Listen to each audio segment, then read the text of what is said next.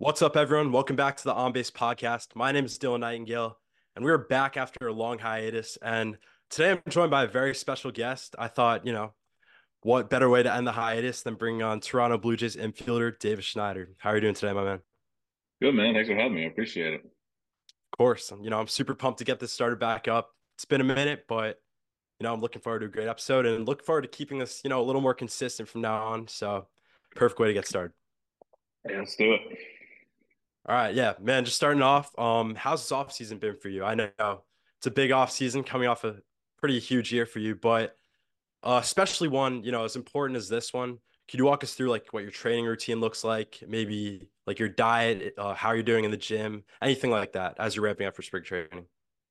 Yeah, I mean, I took a little bit time off when it came to baseball stuff in the off season, just because you know it's a long year and I feel like I think it's a good thing when you take that time off as a baseball player. You need like that month or two to where you're not really picking up a bat, you're not throwing or anything. So I feel like that is a good thing for me. But um, you know, I'm always in the gym. I'm always working out. They have a workout plan for me that I follow. I do my own stuff here and there, but I kind of follow what they have me doing. And just like food wise, I kind of eat relatively healthy when I can. Um, I mean, I used to be a really chubby kid back in the day, so like I, I try to watch here, what man. I eat and everything. Yeah, I try to eat, watch what I eat from time to time, but you know, it's tough sometimes. But you know, stick with that healthy, healthy diet, and you know, um, it's hopefully what I'm doing right now. It's going to pay off in in, uh, in the spring and in the summer. So we'll see what happens. Yep, sounds good. That's awesome. When are you um heading to you know spring training? Um, when are you like planning on going down there?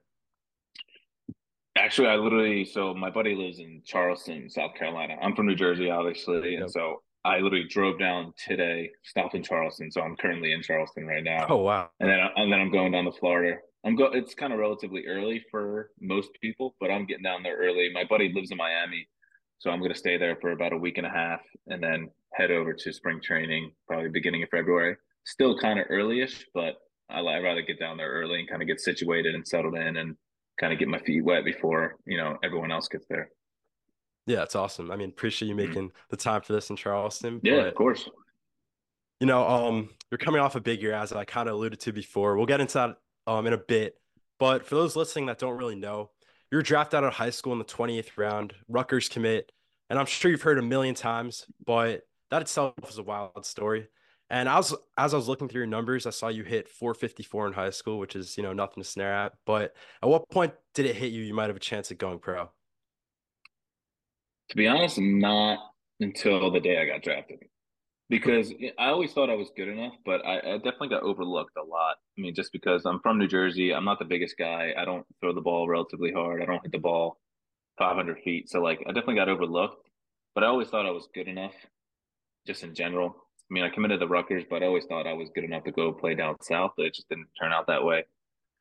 And so, I mean, I only had one team come to my house and sit down with me. And usually you have all 30 teams if you're that guy. So I only had one team and that was the Blue Jays. So that was my only chance to kind of get drafted and get into pro ball. And so they kind of took a chance on me. They waited till the 28th round to do it. But, uh, you know, I kind of was going to sign no matter what, whether that was the 40th round that year or the first round.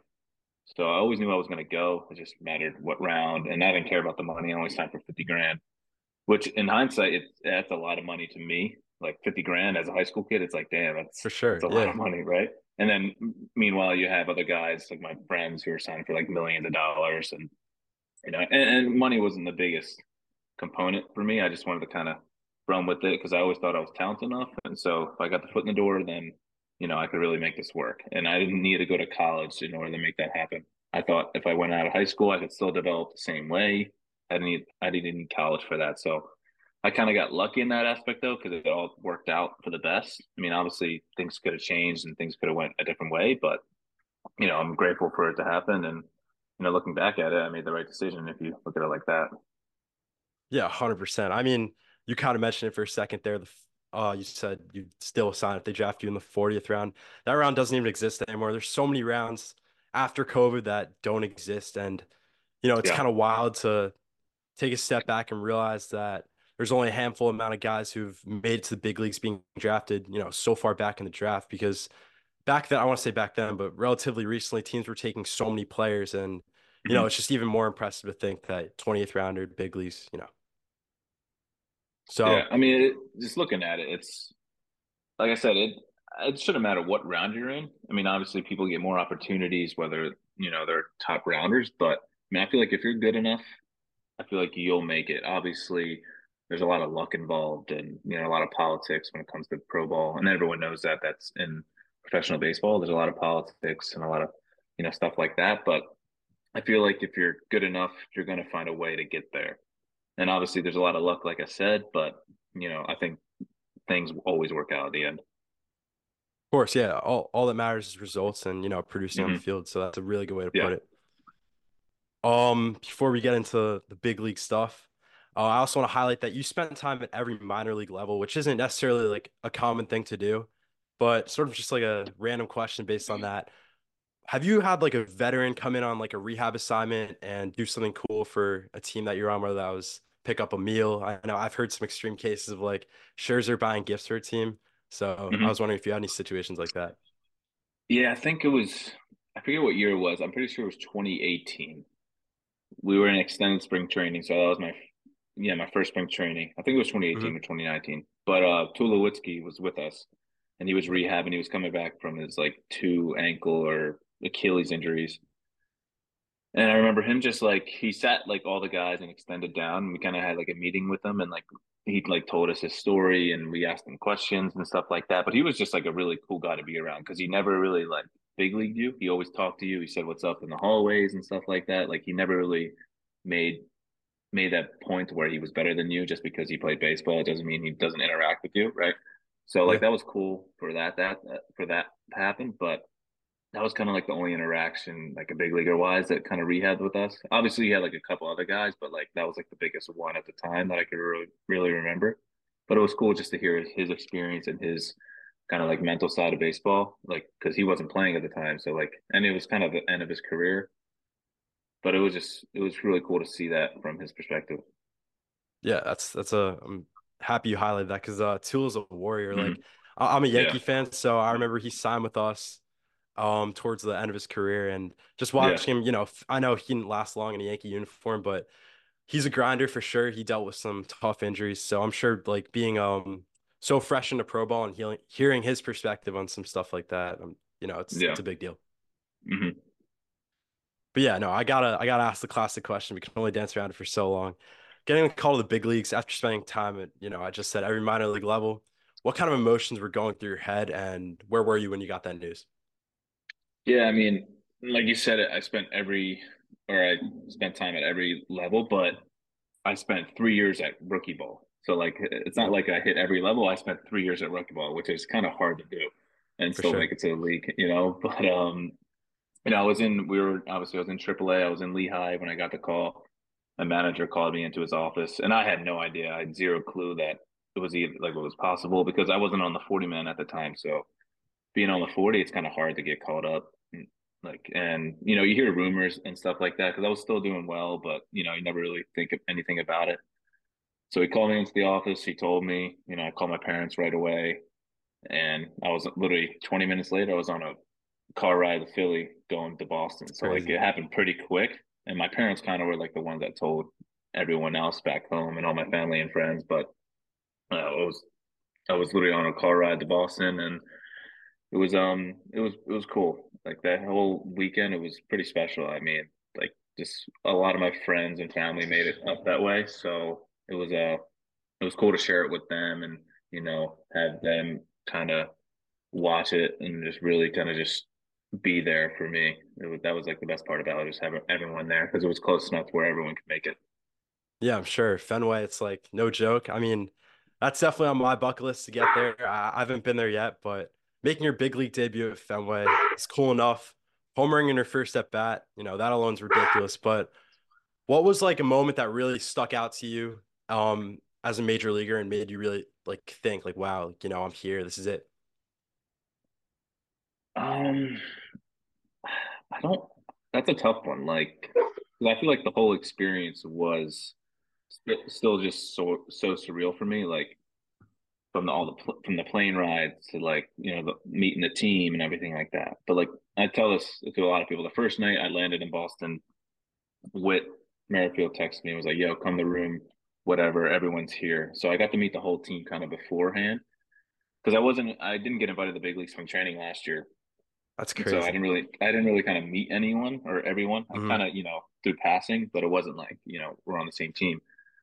So I met them that night, and it was kind of cool, just like to be part of that team. Not even on the field yet, just kind of just like hang around the guys and kind of just really get that team camaraderie. And um, that was a cool experience. That kind of made me feel a little bit more relaxed and just kind of, you know, go out there and play the next day.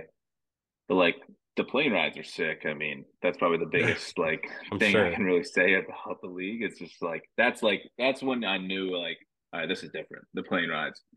I mean, we, me, and um, my buddy Spence and Ernie Clement say it all the time. It's like the plane rides are show. That's for sure. Like the the greatest thing about the uh, the show is just like the plane rides. But you know, the whole experience was just like pretty surreal. I still look back at him like, damn, did that all that did all that just happen last year? But right. you know, I'm grateful for it to happen, and you know, I'm ready for next year and whatever that entails. Absolutely, and you said it yourself, but those plane rides, I'm sure, are a lot different than those minor league bus rides. I know those road trips could be brutal at some points. Yeah, yeah, for sure. But yeah, no, staying on the same topic a little bit. Um, being in the system for quite some time now, were there any veterans when you got to the team that um you kind of looked up to so far? Like not not as a player, but more so like as a person. It didn't have to be on your no uh your debut team, but just in general, just anyone you've looked up to.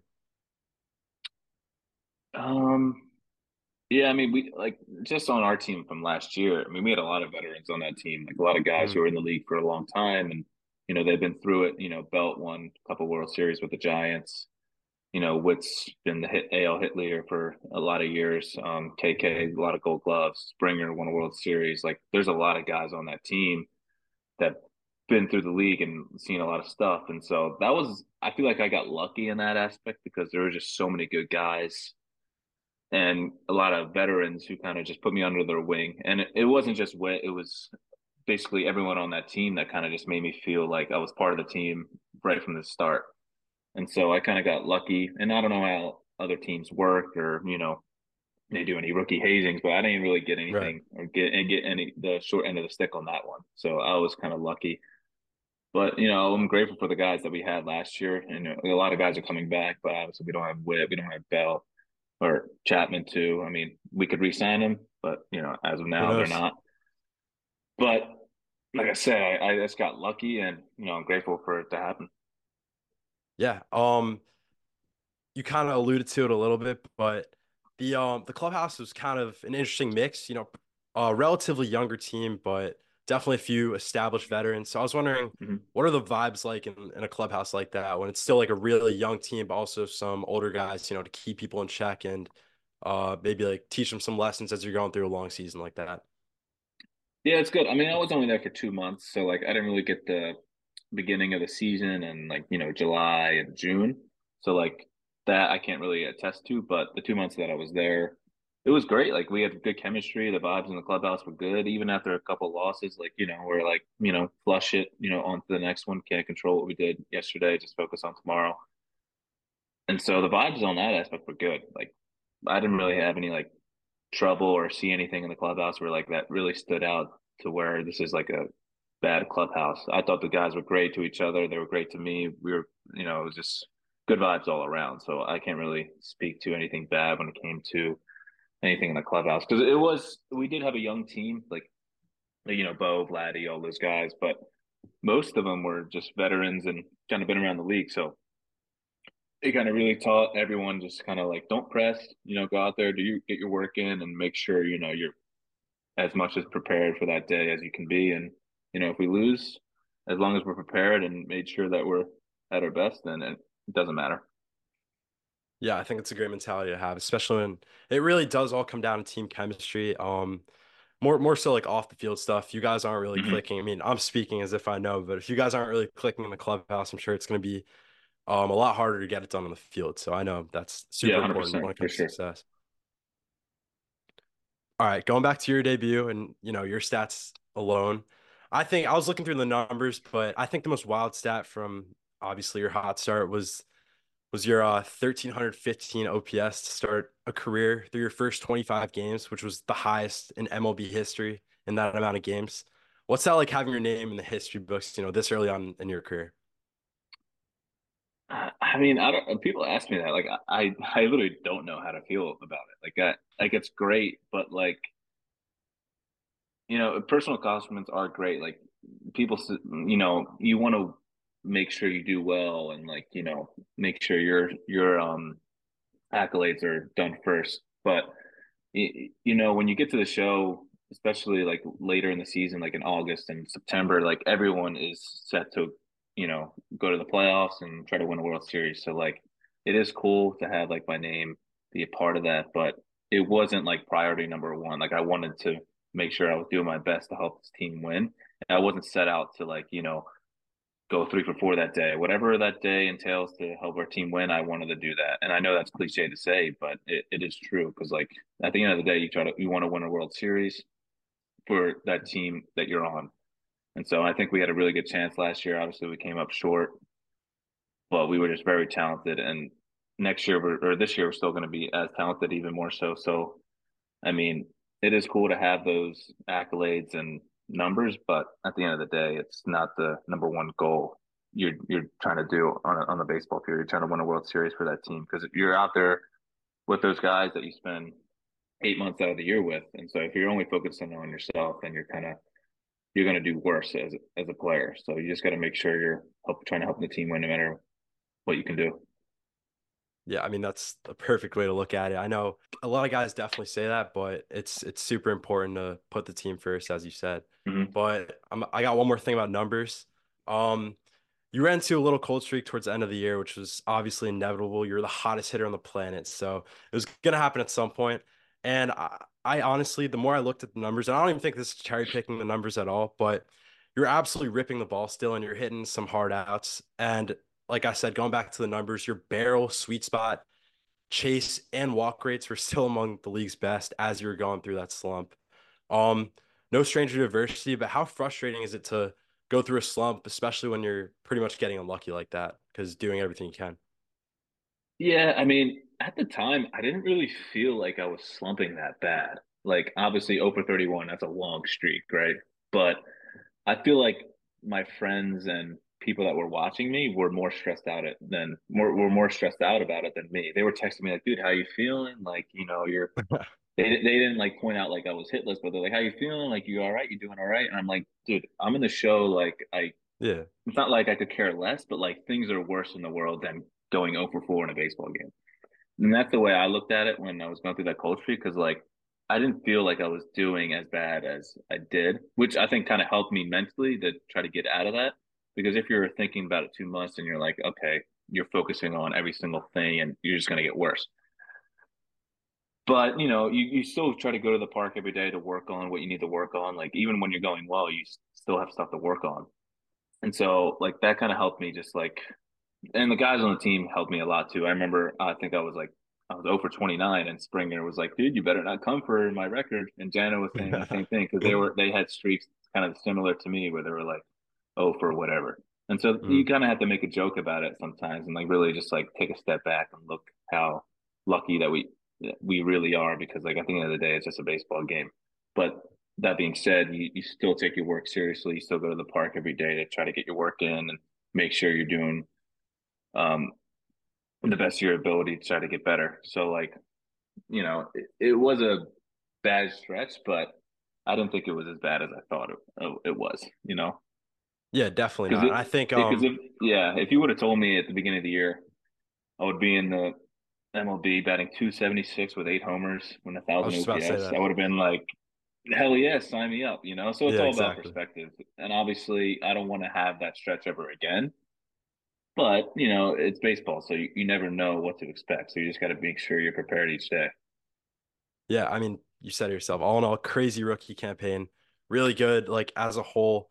But you know, even the umpires are trying to cool you down. One more thing I'm going to point out: at one point mm-hmm. late, like in the season, no MLB batter had a higher percentage of out of the zone pitches called strikes against them than you. That's just another example of things out of your control. You're ripping the ball. You're getting robbed of some pretty brutal calls. And I gotta imagine it's got to be the worst feeling when you know you're trying to get out of that. Yeah, I mean, coming from AAA because we had the ABS Right. It's kind of tough. Like you hear like, oh, the umpires are better or in the big leagues, but like in AAA this year, we had the automatic strike zone, so like there was no biases when it came to like calls and strikes like that. A ball is a ball and a strike is a strike, no matter hmm what. You can't get that inch off the plate um, that is called a strike that is actually a ball. So like coming to the show and making that adjustment was kind of a little bit because umpires did make those mistakes more than you thought and obviously they're not trying they're not out trying to get you and you know kind of screw up their calls but like at the end of the day it's like that one strike call could be the whole at bat. But you know it is what it is. You can't argue with them just because you know they're they're human so you you know they're going to make mistakes. But it is frustrating to look back at it and be like damn those are a lot of calls that they missed you know? Yep. yeah. Totally. And I think um if we see that ABS uh get developed in the major leagues, that would hmm definitely be beneficial for a ton of batters because um hmm frame's huge because there's some yeah umpires that call, you know, strikes on Aaron Judge that would be strikes on, you know, yeah smaller batters. So it's something that exactly an adjustment that needs to be made, and I'm glad you pointed that out. yeah and i'm short i'm five nine so like when the abs if it ever comes to this show like I'm gonna be full advantage to it because I have the smallest zone there is, and I'm Oh already yeah. pretty selective. So like, you know, it's gonna help guys who might not be the most talented, but if they have a good strike zone awareness, and like they're gonna kind of probably benefit more often than guys who are kind of free swingers. You know. Yeah, 100%. hmm Um yeah, let's get let's get to the other side of the ball a little bit. One thing I think 100%'s got to get talked more about talked more about is your um your defense. And a small sample size in the majors last year, but you really did look unbelievably comfortable on the field, especially at second base. You didn't make a single error. So how um important is defense to you when it comes to your game as a whole and how much extra work do you put in with your glove? Yeah, like having Chapman up at third base this year kind of really like put into perspective how much pride you have to take in the defense to be good at it because he was out there every day grinding and he's already the best third baseman in the league and he he puts in so much work so having him or seeing him do that kind of really made me want to work a little bit more and i already do work on defense but like seeing him do it he was he was out there every single day he was putting in the most work so like in order to get that good you got to be the one who's going to put in the work but I know I'm not going to be like a gold glove defender. Like I'm just not capable of doing that. But realizing that I can make every routine play. So like I really pride myself on making the routine play, knowing I can be trusted to be out there just for the routine players. I'm not going to be diving all over. I'm going to try to dive all over the place, but there's going to be some balls where I can't get to and stuff like that but just make sure I can make the routine plays every single time. And I feel like as a defender, a pitcher wants that. He he knows he wants that guy who's going to be reliable out there. He that can make that routine play, just get the guy out when when we need to. So I just want to make sure I'm reliable on that front. And you know, my arm strength isn't the best. I'm always working on that too. And same with left field too. Left field's not my strongest position, but I'm always out there working, making sure I can get those reps, feel comfortable out there because second base is kind of is my home now. It was third Mhm. base coming out of high school, but second base is definitely my home now. Just more comfortable there, but always trying to get better no matter what that day is. Left field, third base, second base, just making sure I'm out there every day grinding. When did you start like getting a feel a feel for the outfield? I know you weren't drafted as an outfielder, but I was wondering like Mm-hmm. what what point in your career do you like sort of get comfortable there, like enough to play games? Yeah, I played a little bit in 22. Like they put me out there just to like, you know, see what I can do. And then it wasn't really until this year where I kind of really went out and played left field a lot of the time because we had a lot of guys in AAA who played infield. And so they, I mean, they were really good. So like, in order to get me in the lineup, I had to go out and play left, which. I, which I was okay with as long as I got comfortable and got the reps in that day during batting practice. Excuse me, I was good. So like, just keep putting in the work, get as comfortable as you can, and you know, it's still obviously not my best position, but you know, I'm comfortable out there and knowing I can make the plays is is big. Yeah, definitely. I think um versatility is huge, especially in this game, just making yourself available. And at the end day, we don't know like um what Toronto's roster is going to look like coming into spring training. We still got a month of free agency left, roughly. A lot of a lot of players out there. hmm So, uh, like you said, making yourself available is definitely going to be huge when it comes down to it. hmm All right, we're, we're both Jersey kids. I know we talked a little bit about that before this started, but I had the opportunity to visit Toronto in 2018 for opening day, and it was a sick experience. We sat in one of the Rogers Center hotel rooms that like overlooked the entire stadium. We had um we, watched the game from there. We also watched a couple from the field itself. But one thing that really stuck out to me was like the city. It was it was one of my first times out of the country, and every fan yeah. that I met was super passionate. Everyone was super nice. Um, I was wondering, what was that like getting your first taste of the city itself? It was cool, yeah. Like you said, it's a lot different from American cities. Like it's not a New York, it's not a Philadelphia. Like the architecture is different. You know, it's a lot cleaner. I feel like that's the biggest one. It's a yeah, lot cleaner than these American cities especially northeast cities. But Philly, right? it was cool. I mean, like it was um it was definitely great to just like walk around and kind of just tour and just like kind of just see the sights. And as soon as I got there, like, you know, people kind of noticed me walking around because I kind of stand out with my when I had my mustache and I'm short and I was about know, to say I, I new look you got yeah. going on. Yeah, I know I got a beard going on, but um at yeah, the time I had a stash and so it was cool just to like go around and just kind of see the sights. And it's a great city. I mean, they're very passionate about their sports, and you, you want that as a player. You want your fans being passionate, whether that's good or bad, whether they're you know they're booing or you know they're cheering for you, because you want that as a as a player just to like you know play hard for some for the for the fans because they're going to show out every game no matter no matter what so like uh, that's what i love about toronto is that they're very passionate they they love their sports they love their city and you know, go out there and play for them because they're the ones who who pay our salaries. You know, so like go out there and just get everything you got each day. Totally, I feel like having a, whole country, you know, rallying around you guys got to yeah. be electric, and especially I've seen the Rogers Center get packed out uh, for those yeah, playoff games, and also there. just it's crazy. It's got to be wild. Yeah. All right. Um, I'd say you're about as under the radar as it gets when it comes to prospect status. Obviously, you're tearing the ball up when um, you got called up and you know approaching that call up, but there's probably a number of guys who don't really get talked about that would absolutely tear it up as well if they had the opportunity. Um, is there a guy or two off the top of your head in the J system right now who you think deserves some more recognition or could be like a key piece of the team uh, coming up this year? Yeah, Rafael Lantigua, hundred percent. He's a guy. He he he's a he was a he was a minor league free agent this year, but he re-signed with the Jays. But he had a He's about five foot six, five foot seven. Never on the top thirty prospect. Uh, he didn't sign for much, kind of like me. He, I think he hit three hundred with like 15 home runs this year. He's like I said, Jeez. he's five set five seven. Had a nine hundred OPS in AAA, and like he's never on a prospect list at all. And he does everything well. He, he can play short, he can play third, second, outfield. Is fast, steals bases. Is a really good leadoff hitter. Like he just does everything well. And I think just not signing for a lot of money, just, you know, it, hurts some people just because, like, you know, you're not priority number one. If you sign for a lot of money, you're going to get more chances, you're going to get more looks. But if, I think if you just grind your way through the top, you know, you're eventually going to come out on the other side if you're if you're really good enough. So, I mean, he's a guy who I believe should be in the major leagues. He should have got caught up last year too. He was just, you know, the J system is tough to you know, get caught up. I was lucky enough I was in the right situation. I was doing well, so I kind of got lucky in that aspect. But it could have been him. Lucky enough, it was me. But he's a guy who who deserves a shot, whether it's the Jays or another team. Yeah, I mean now Jays fans know to keep an eye on coming into this yeah. year. So I mean, 900 OPS at AAA is definitely no joke. So yeah, glad you're able to point him out. Mm-hmm. And um, you mentioned signing, and as you might know, I'm a big transactions guy. But I feel like one of the more speaking of under the radar, uh, one of the more under the radar moves the Jays made this offseason offseason happened around a week ago.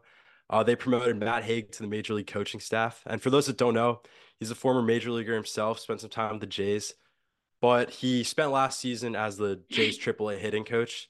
Um, how much of an impact has he had in your pro career and the success you've had so far? Yeah, he's great. He was my double A hitting coach in 22 and in 23.